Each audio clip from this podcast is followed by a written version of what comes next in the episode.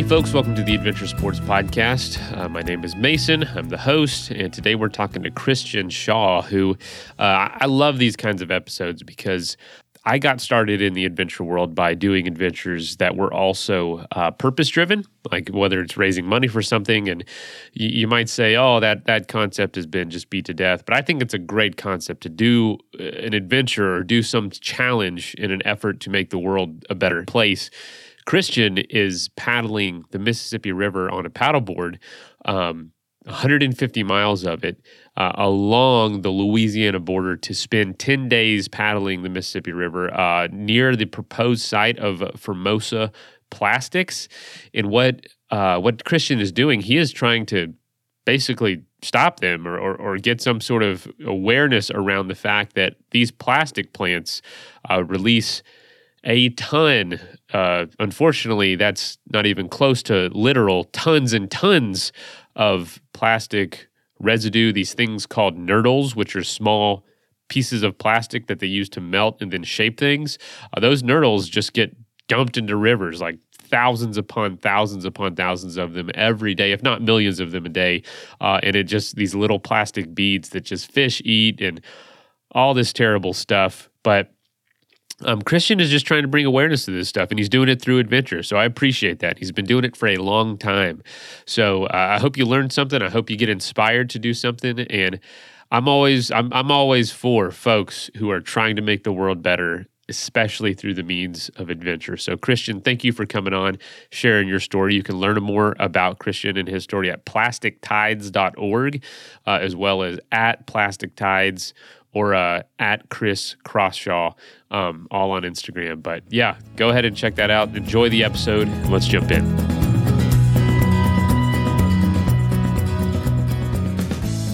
All right, folks. Well, uh, welcome to uh, Adventure Sports Podcast. Today we are talking to Christian Shaw about man something something that's pretty interesting. I'm I'm excited to get into it. Christian, welcome to the show. Thank you. Great to be here. Yeah, glad we got to finally connect, man. For folks that don't know, um, man, it took us a while to get, to get on the phones, a lot of rescheduling, but here we are, and we almost didn't have audio for a little bit, so it, has been obstacle after obstacle. But hey, that's uh the the story you're facing. I'm sure had a lot more obstacles than this, so it's, it's probably yeah, it's probably nothing to you now. yeah, no, that's a theme, and and you know, I think um, you know, as as any adventure knows, you know, obstacles also make the best stories. So, you know, I think we're off on a good foot here. Go for success or go for a story. I heard someone say that the other day, and I'm like, yep, that's what it is. That is what it is. It's either success or a story, or both. But usually, it's the failures that are the best stories. Um, well, dude, I always ask this first: Where are you coming from today, and, and also where is home? If those aren't the same places. Yeah, sure. So I'm calling in from Santa Cruz, California today. And I've been living out here for just about five years. And I'm originally from Ithaca, New York, which is in the Finger Lakes region of upstate New York. Oh, no way. Man, Santa Cruz, that is awesome. I used to go there all the time. Used to live and work in, in the Sierras, and uh, that was our beach escape. Yeah, man, that's awesome. So, so what do you what do you do out there? I'm sure you surf obviously paddleboard or so, but are are you into what what what adventure sports are you into? I guess.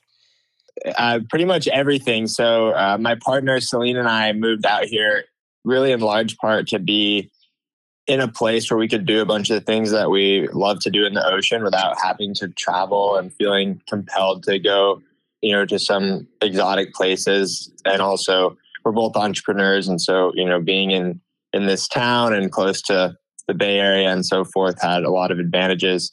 And uh, yeah, I, I, love to do everything in the ocean. Uh, surfing, of course, and I really love kite surfing as well. So that's pretty popular here. Um, it's one of my favorite things. I've been messing around with kites for I don't know, almost 15 years probably, and uh, combining surfing with a kite and really letting the kite get you in the spot and then you know, surfing the wave is is what I love to do. Well, that's awesome, man. Were were you doing that in New York in Ithaca?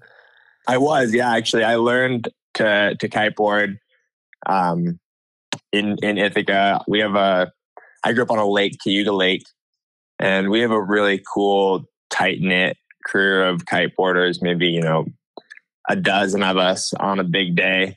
And, you know, when I was growing up, sort of as a teenager, there were a number of mentors, you know, older guys in the kiting crew that kind of showed me the ropes and it was a really, really good place to to get my start and also really challenging. So traveling anywhere else where the wind is consistent and not so gusty and stuff like that is actually quite a bit easier after uh, growing up in Ithaca. That's awesome. So so tell us a little bit about like what what adventures you were grew up growing up doing or what you were doing because this this paddleboard trip that we're going to talk about um, I'm sure that wasn't your first adventure. What what kind of things were you growing up doing as far as like trips or journeys that you were taking, or or was this your first? So this wasn't my first stand-up paddleboard expedition. We started Plastic Tides back in 2014 with our inaugural expedition, which was 10 days self-supported, going around the island of Bermuda, researching ocean plastics and creating an educational web series. And that was really where we got our start, uh, reaching out to and inspiring young people and you know educating them about the plastic pollution crisis, but also trying to bring this fun, adventurous, adventurous appeal to science and conservation. And so that was the our first official expedition. But to answer your question more specifically, uh, growing up, I can point to one trip really in particular that was uh, really formative for me. A a canoe trip in Algonquin Provincial Park, or actually, it's a national park in in Canada, um, with uh, a couple good friends of mine and, and our dads, and that was my first. And I was I don't know probably ten or 11, 12, somewhere in there. That was my first time ever really doing like a multi-day backcountry type of experience growing up with my parents. My mom's a science teacher, and my dad's uh, industrial health and safety professional and you know, scientist and uh, you know a naturalist and, and conservationist as well. And so I was exposed to a lot of nature and the outdoors growing up, but in terms of you know really serious backcountry type experiences, it's not something that I got into so much until I was a little bit older. When did you start making some of these trips I guess about something more than uh, than just doing the trip. You know, being aware of like the environmental impact and the and, and being conscious of that, or tying your experiences to a cause. Like, w- when did that start happening for you? Because clearly, you know, we grow up enjoying adventures, but at some point we become aware of maybe things in the world that need to be better. When it, what what happened for you? Was there an instance, or was it a slow progression? If you know what I'm saying. Yeah, no, I know exactly what you're saying, and and for me, it was definitely a slow progression. As I just became more and more educated, I had that experience, you know, in middle school, I would say, um, in Algonquin, and and also at that time, I really got into uh, primitive pursuits. Uh, the, this program that really unique that we have in Ithaca, where we were, you know, making fire with friction and you know learning how to make throwing sticks and shelters and uh, you know vessels to to boil water with rocks using sap and bark and you know all these really interesting things um, and so that definitely was a sort of a some early experiences that piqued my interest. And then you know as i went through my sort of i guess high school education just becoming more and more disillusioned with what I was sort of learning about the environmental issues we were facing and sort of the general lack of concern shown by society. And and so by the time I, I was ready for college I was I was very much interested in studying sustainability um, and and learning more about these things. And then it wasn't until I was in college that I really started looking at, you know, applying this combination of, you know, passion and purpose and, you know, combining the outdoors and adventure and the things that that I really loved that got me excited with trying to address these issues and create a positive impact. That's really cool. So, so what what do you you mentioned your first inaugural adventure uh, with uh, plastic tides being a, a, paddle around Bermuda, which just sounds incredible. What was the mission after that? Because that was obviously to kick things off. But what do y'all do? You know what I'm saying? What do you do now? And and I know you still do adventures, but like, what is the purpose? What are you trying to do? How do people get involved? Let's just start that early because I think it's interesting. Great. Yeah. Yeah. Absolutely. So our mission is to inspire and catalyze action toward a plastic free future through adventure, education, and youth empowerment. And so we've just talked a little bit about the adventure component and how that ties into education and awareness and uh, and also touched on youth but really that's where we've been leaning in uh, more recently and so we had some early experiences working with young people and helping them succeed in projects in their schools and communities. And we've taken that and scaled it with our global youth mentor program, where we're connecting young people in middle and high school who are motivated to make a change and address the issues around them and they you know want to do a, a project in their school or community something like planting an orchard or uh, helping their school switch from plastic utensils to a sustainable alternative or looking at the hydration infrastructure and seeing hey do students have are students using single use plastic water bottles at the school? If so why you know do they trust the drinking water coming out of the drinking fountains? Are is the hydration infrastructure up to date so students can actually refill water bottles? You know all these questions. And so we work with students and and some students come to us with completely unique original ideas. For instance a student last year who s- studied plastic pollution on the most polluted beach in peru and and tra- traced it upstream and looked at the impacts and and how everything was connected from the watershed down to his local beach and the community there and has been working towards legislation and lots of other ways to implement change on that front. And so we have students like that, and then other students who just want to do something. And so we have these project models, which are established, like the examples I just provided around the orchards and hydration and utensils and a handful of others.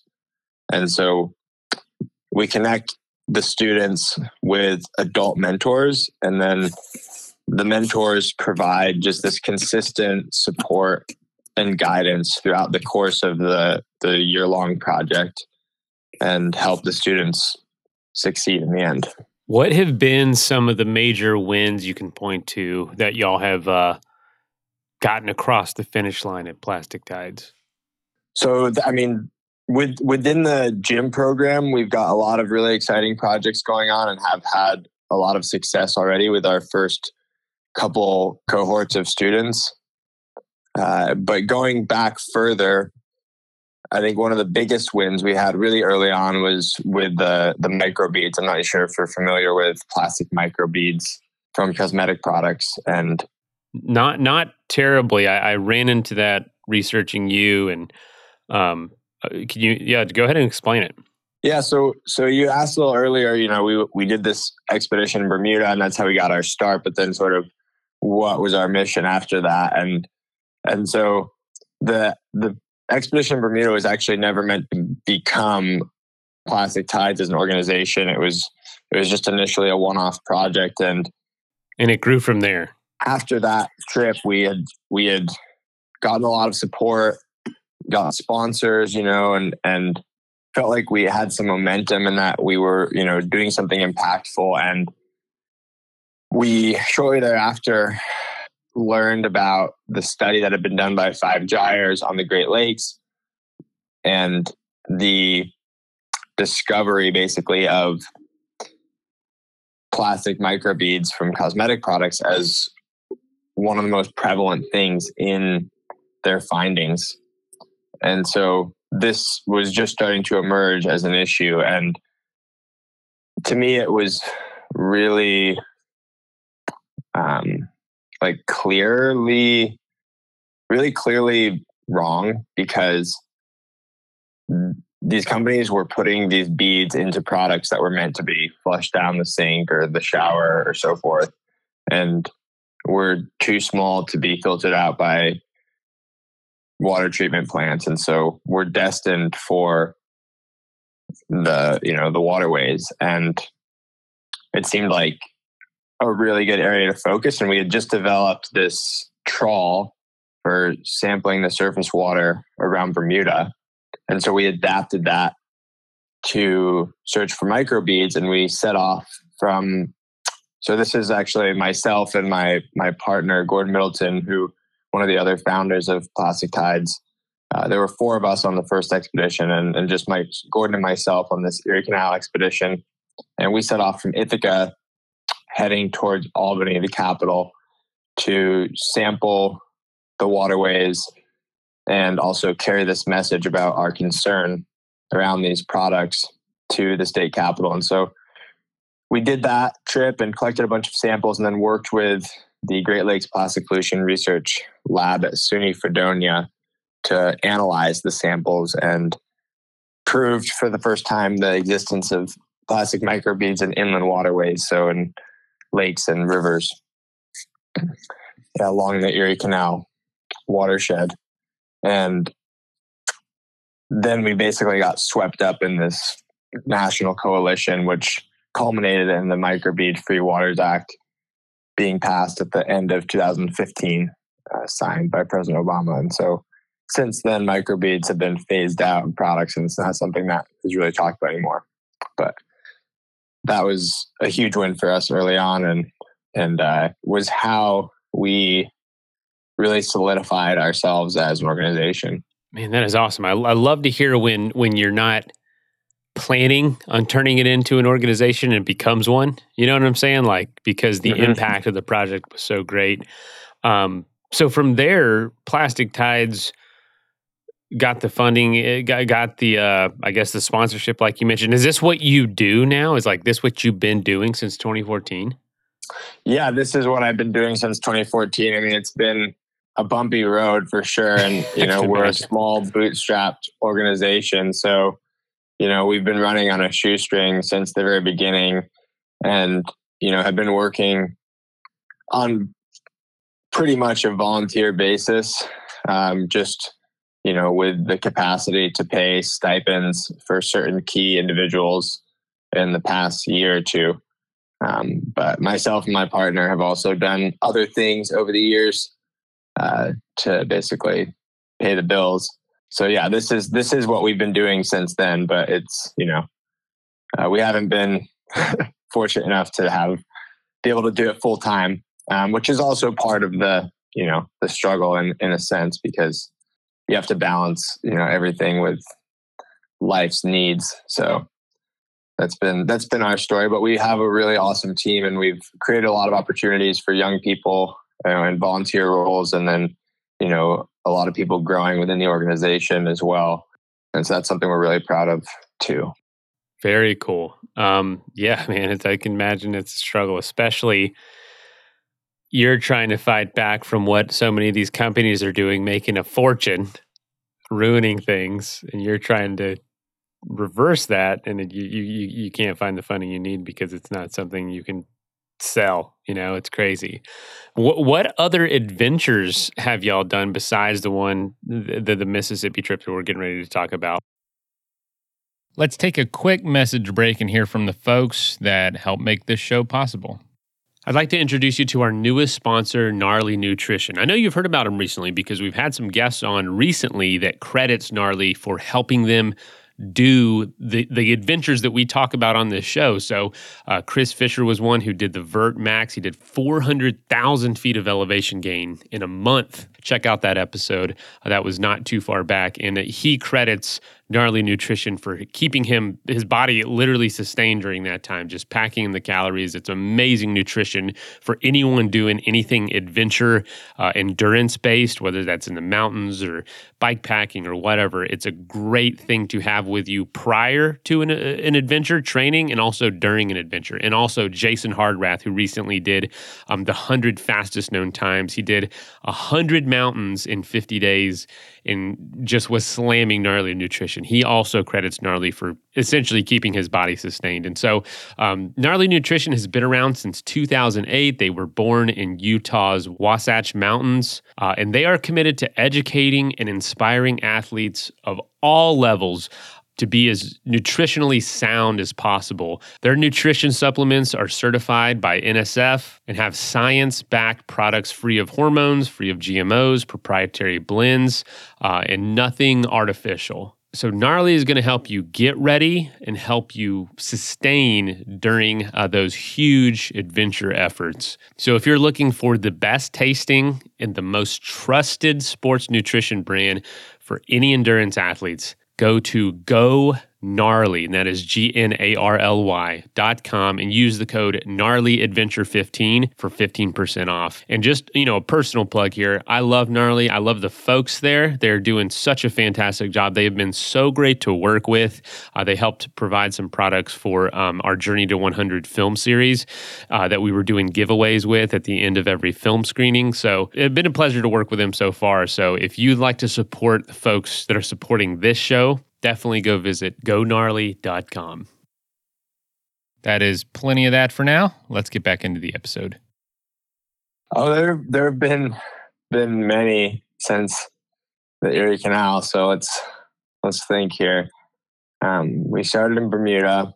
We did a a ten day self support expedition around Bermuda in 2014, and then in 2015, as part of the microbead uh, campaign, actually, we were helping kickstart that in Bermuda. And so to launch the Beat the Bead Bermuda campaign, we were back there doing a bunch of school visits and working with local organizations and and we snuck in between a, a jam-packed schedule of other obligations a nonstop circumnavigation of the island over 20 hours so we left at i don't know 6.30 p.m or something just before sunset and then paddled nonstop around the island of Bermuda, which was the first at the time. Wow. That's wild. So cool. So, so yeah, let's go ahead and uh, get into the uh, the adventure that uh, we're really here to talk about, which is the Mississippi River uh, experience, 150 miles. Tell us about that trip and the inspiration behind it, because uh, I, I think it's pretty unique. And and also, how did you how did you find out about this? You know what I'm saying? Where, where did you find out? How did the idea for the adventure come about?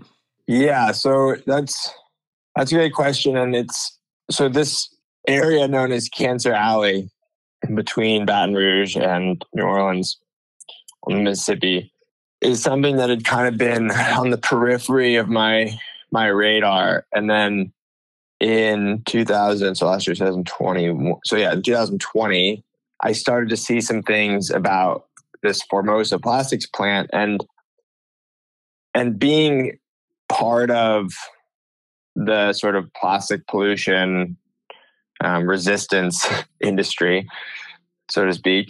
Uh, this this sort of idea of you know this hub of oil and gas and refineries and everything in Louisiana was like just always something that kind of was, you know, once again at the corner of my awareness.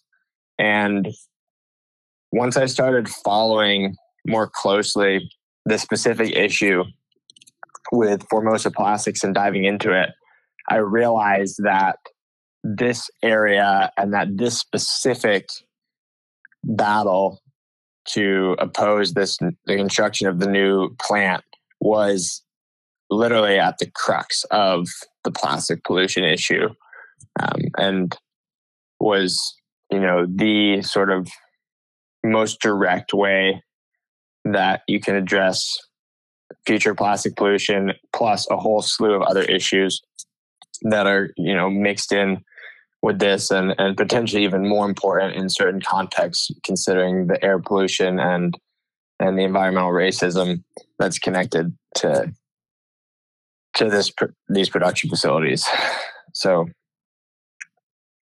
yeah i i basically you know kind of progressively learned about it and then you know once i once i really started to see what was going on it was like the light bulb went on and and that happened to correlate with another push from the stop Formosa plastics coalition led by rise st james and louisiana bucket brigade and healthy gulf there locally and then coordinated by center for biological diversity uh, more broadly. And so I got connected with those folks and started to understand more of the details of what was going on and and started thinking about how I could potentially apply sort of our unique approach in Sinnet paddle expeditions, research expeditions specifically to this issue. And there was a lot of focus on the air pollution component because this plant would double the toxic air pollution in that area, which already suffers from very, very high levels of air pollution and rates of cancer and so forth. Um, but on top of that, uh, nurdle pollution, which nurdles are pre production plastic pellets. So they're basically the raw material when uh, virgin plastics production facility creates that plastic. They don't create it in a liquid form, they don't create it in giant blocks. They create these small pellets, about five millimeters across, called nurdles. And those can be loaded into hoppers, into bags, into train cars, into ships, and then can be fed into whatever sort of plastics molding facility or manufacturing process that requires those raw material feedstocks. And in concept, this is, you know, nurdles are, are just fine. However, due to sort of lack of stringent regulations and also financial motivation, they are they're one of the biggest components of pollution from these facilities. So they're allowed to emit nurdles in the toxic effluent from these plants. And the reason that all of this industry is on the Mississippi River is because it's the only water source that's large enough to dilute the level of pollution. And when it comes to the nurdles, uh, the Army Corps of Engineers considers them inert and non harmful to wildlife, even though we know that these plastics in the environment actually concentrate toxins and and accelerate bioaccumulation up the food chain, and which in Louisiana specifically means catfish, which everyone loves to eat and are delicious, but definitely being threatened by this pollution source. Um, but basically, the nurdles, they're once again considered by the Army Corps as as toxic, non harmful to wildlife, and these plants are permitted to discharge nurdles and there's no oversight. So the only regulation around it is is uh, self monitoring, basically self reporting. And so these plants just report that they emit no nurdles whatsoever, when in fact, uh, our team actually calculated that if this plant were built, they would be emitting on average 10,000 nurdles uh, per minute into the Mississippi River. And that's because these things just go everywhere in the production facility. And so you can imagine, you know, little nurdles, you know, flying around, getting, you know, hosed off here and there and and so forth, and basically just mixing in with, you know, the other effluent. And they don't put in a filter for them because they're not required to. So they just go straight into the river. And so basically this this issue hadn't really been discussed very much and so I saw an opportunity to to really tie this all together and bring additional awareness from the river perspective as well. What were you trying to do? Just document, you know, how many existing nurdles there were along the river, or what were you going to try to do as you paddled that 150 mile stretch of the Mississippi? So the 150 miles is symbolic of the distance from the proposed site of the new plant in St. James Parish to the mouth of the Mississippi River. And so that would be the path that these nurdles would be following if the plant was built. And so I was paddling along that path uh, to bring awareness to that. And then also researching the and documenting the current nurdle pollution along the river banks because there are already other facilities, you know, producing plastics and emitting nurdles along the length of the Mississippi watershed. Um, so, and there have been spills as well. So there are actually really a large concentration of nurdles downstream from New Orleans uh, because there was a container ship that was came off its mooring and spilled millions and or billions of nurdles uh, into the river right in New Orleans there. Um, but yeah, I was I was basically just adding to the data set and and helping to provide that baseline as well um, for if this plant is built. Holy cow, that is wild. So so what what were you uh, what was the experience? Tell us about the 150 miles. How long did it take? And I know you're on a mission, but was it enjoyable at all? Yeah, yeah. like do you still enjoy being out there despite the devastation? I if people don't don't know, look up nurdles. They're the they're, it's literally like beads. It's like imagine pellets like oh, like pebbles of small pebbles of just plastic and think about how just everywhere that like you said it would just go everywhere. But anyway back to the question. Yeah it just goes everywhere and downstream of the river you know when i was sampling for them it wasn't a matter of of really how many that were there so much as how many i could pick up depending on if they were wet or dry or you know from one spot to the next there were that many. They were just i mean everywhere um, which was really shocking to see. But um, but yeah, I, I mean, I I love these kind of adventures. Uh, I I definitely enjoyed myself out there. I, I mean, this is you know in part a lot of what I really live for, and the Mississippi River. It was my first experience on the Mississippi, and it was incredibly humbling and awe-inspiring. And the that river is just it's so powerful and it was really interesting just being a little uh, pedestrian so to speak on this massive body of water that is r- really dominated by commercial activities. Especially in the area that i was in there's there's not you know ski boats and uh, people out paddling in their canoes and kayaks recreationally or, or anything like that. The industry as well. I mean, it's just it's it's a it's a really unique experience, and the hazards as well on the river are are not necessarily what you would expect. What are they?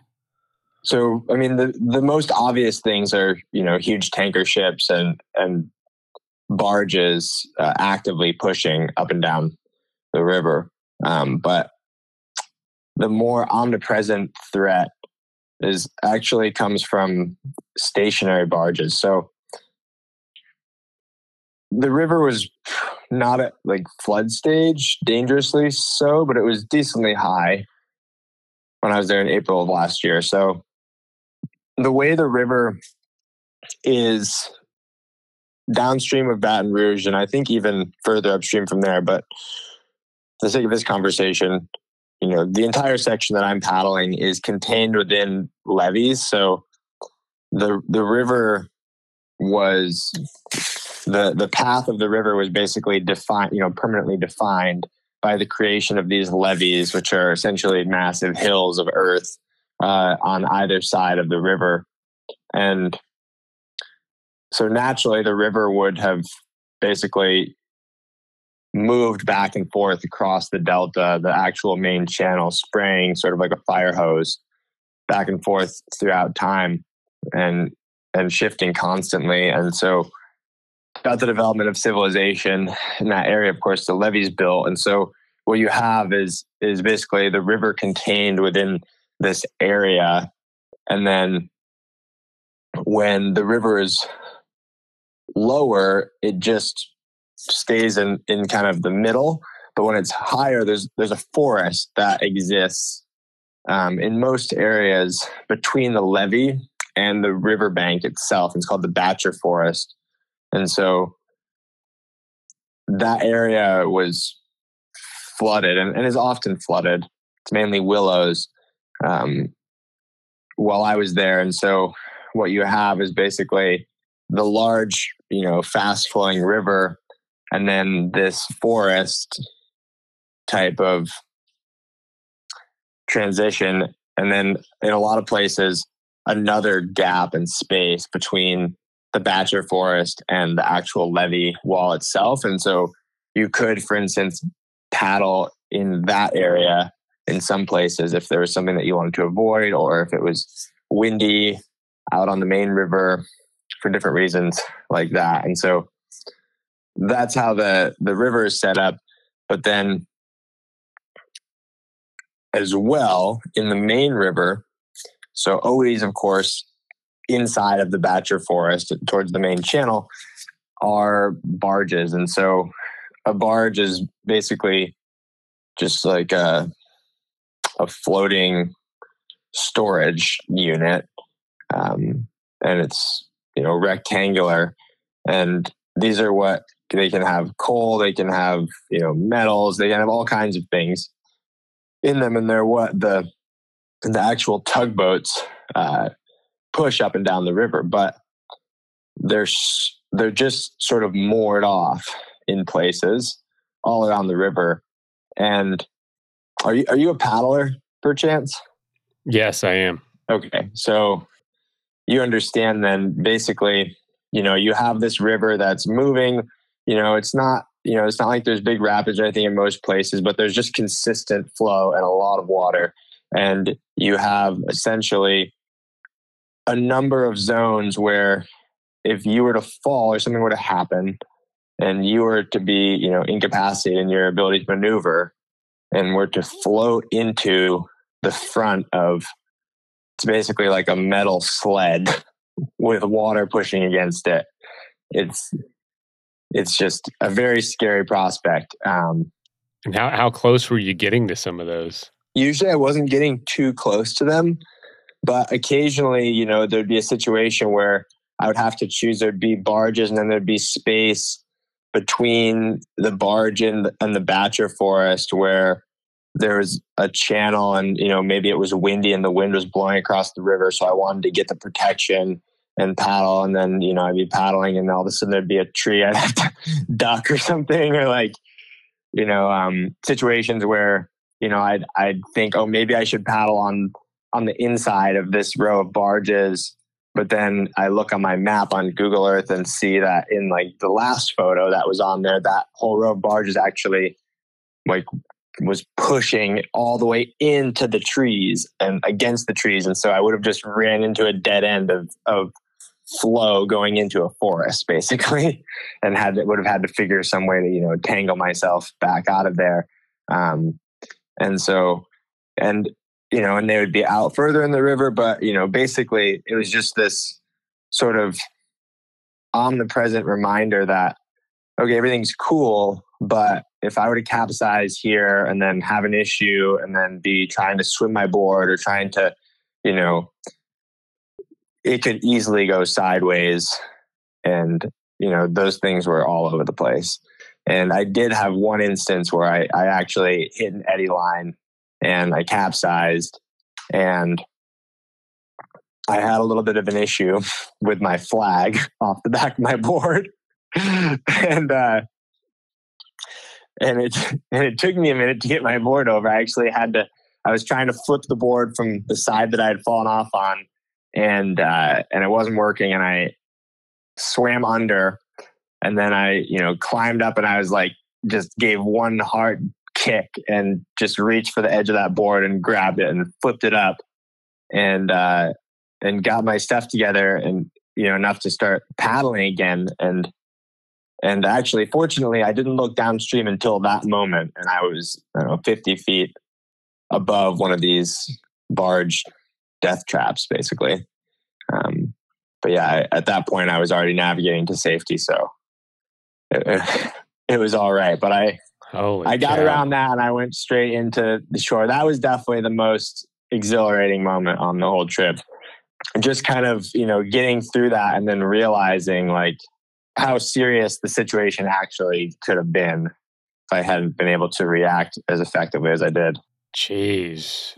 What what other dangers did you have to worry about out there? So I had a machete for snakes and alligators and so forth. I didn't I didn't I didn't really see anything that was too scary. I mean there's poisonous snakes for sure to be aware of, but um, I did see one snake eating a catfish that was super cool uh, when I woke up from uh, this one campsite where I was kind of on this little sandbar up in the Batture Forest, and uh, I watched this snake uh, taking out this fish. I don't think it was a venomous snake. I think it was just a water snake.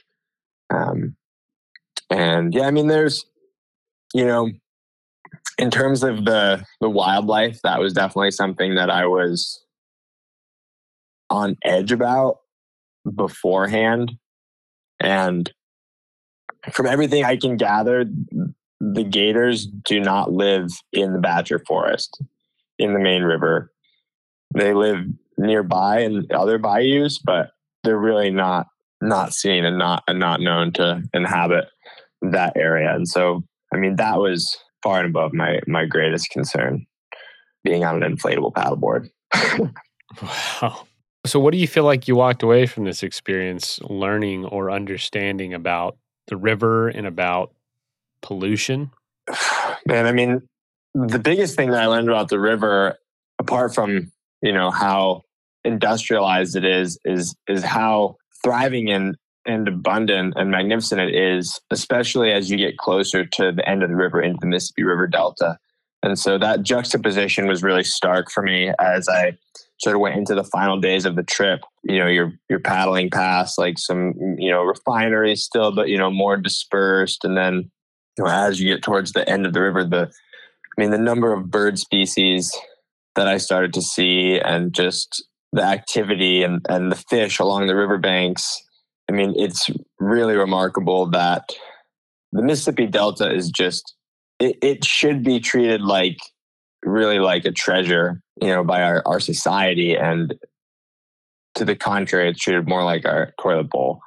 And so I think that was the biggest takeaway that I had was just, you know, I want to learn more about this place and, and also, you know, learn more about how I can share that experience with people. And, you know, it also speaks to, you know, this pollution thing.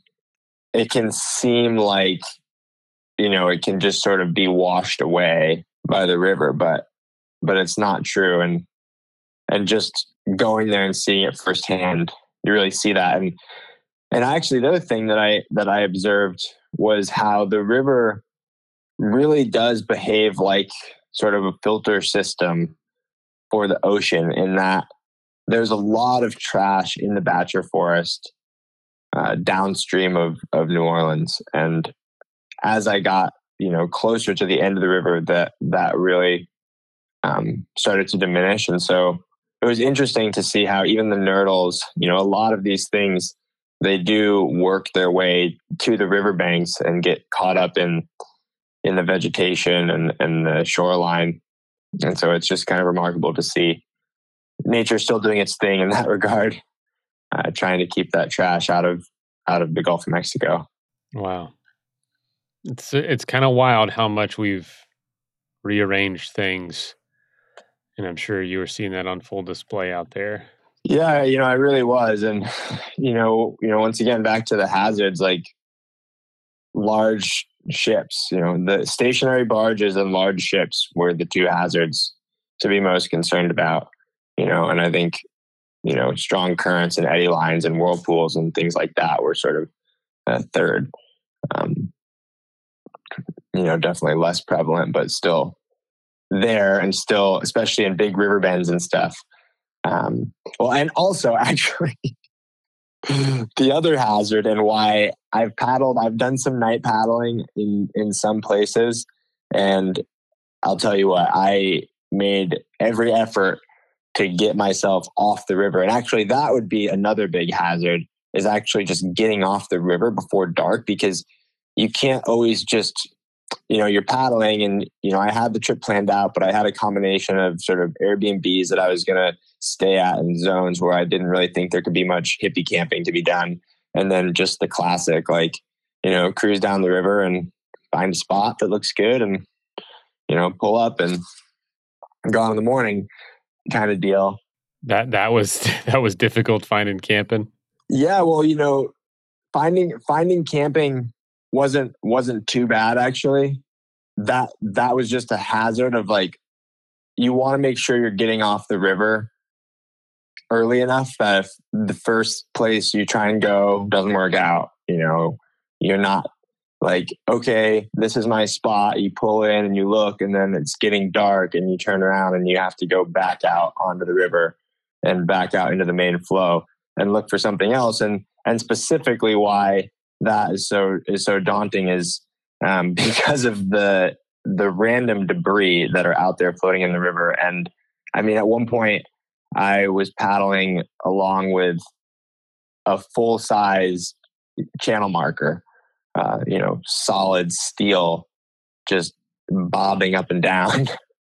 and and it was actually funny because as I was approaching it, I was at first I thought it was a stationary channel marker, and then I realized I was like, wait a minute, and I caught up to it, and of course passed it, and and things of that size, you know, that was I mean, other large buoys, uh, you know, along the banks that had already washed in, um, and other sorts of debris like that. So you always had to be really keeping an eye out for for something like that, and you know the the inflatable paddle boards are really durable and i've paddled a lot of rivers on them and bumped up against many rocks and intentionally landed on plenty of rocks as well um, just messing around and having fun. But if if there's one thing that would scare the heck out of me out there in the middle of the river i would be starting to lose air out of your board um, especially with a fully loaded board. And i only had a single chamber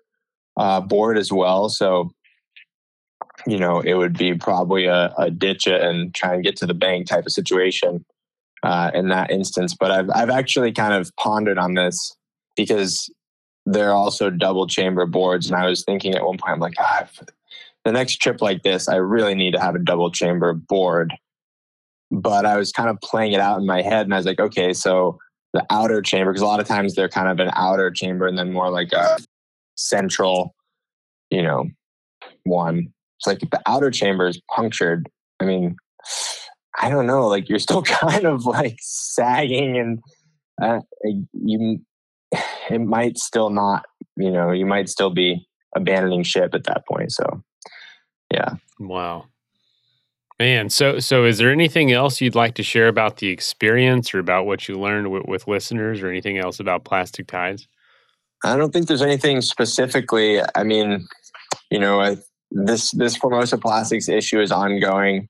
Uh, it's definitely something to learn about. The injustice in Cancer Alley is is really shocking um, and tragic. And uh, you know, this is like basically the breadbasket of the plastic pollution and petrochemical industry, so to speak. And so, it is the front line in this fight. And so, you know, as an organization, we're really focused on empowering young people individually around the world uh, on their projects, but then also doing what we can to really shine our, you know, spotlight, albeit small, uh, on the issues that we feel are most important. And this is definitely one of them. So it's awesome. So, what are you? Uh, can you tell us more about what you're doing next with Plastic Tides and how people can get involved? Yeah, absolutely. So, you know, we're always looking for mentors. Well, actually, not always, but we we are about to be recruiting mentors for our next cohort uh, and youth leaders as well. So, you know, if you know young people or if you're a young person listening and want to get involved, uh, and we also have internship opportunities available. We have, you know, openings almost all the time for various roles from PR to social media to working directly with the uh, Global Youth Mentor Program and supporting the mentors and youth leaders. You know, check out our website and um, and we can always use support for our programs as well. So financial support um, is kind of what keeps everything running. Awesome. Well, Christian, thank you for being on Adventure Sports Podcast and telling us a little bit about your uh, your adventure. Right on. Thanks a lot, Mason. I appreciate it. First of all, thank you so much for listening. It means the world to us that you choose to listen to the show. If you'd like to help us further, you can leave a review on iTunes, share us with your friends, your family. It goes a long way to grow in the show. You can also support us financially through patreon.com slash adventure sports podcast. Link is in the show notes. And also, if you have an idea of who could be a good guest for the show, we're always looking for people to tell their story uh, about the outdoors or adventure. So if you know someone, please reach out. Email us at info at adventuresportspodcast.com. And until then, get out there and have some fun.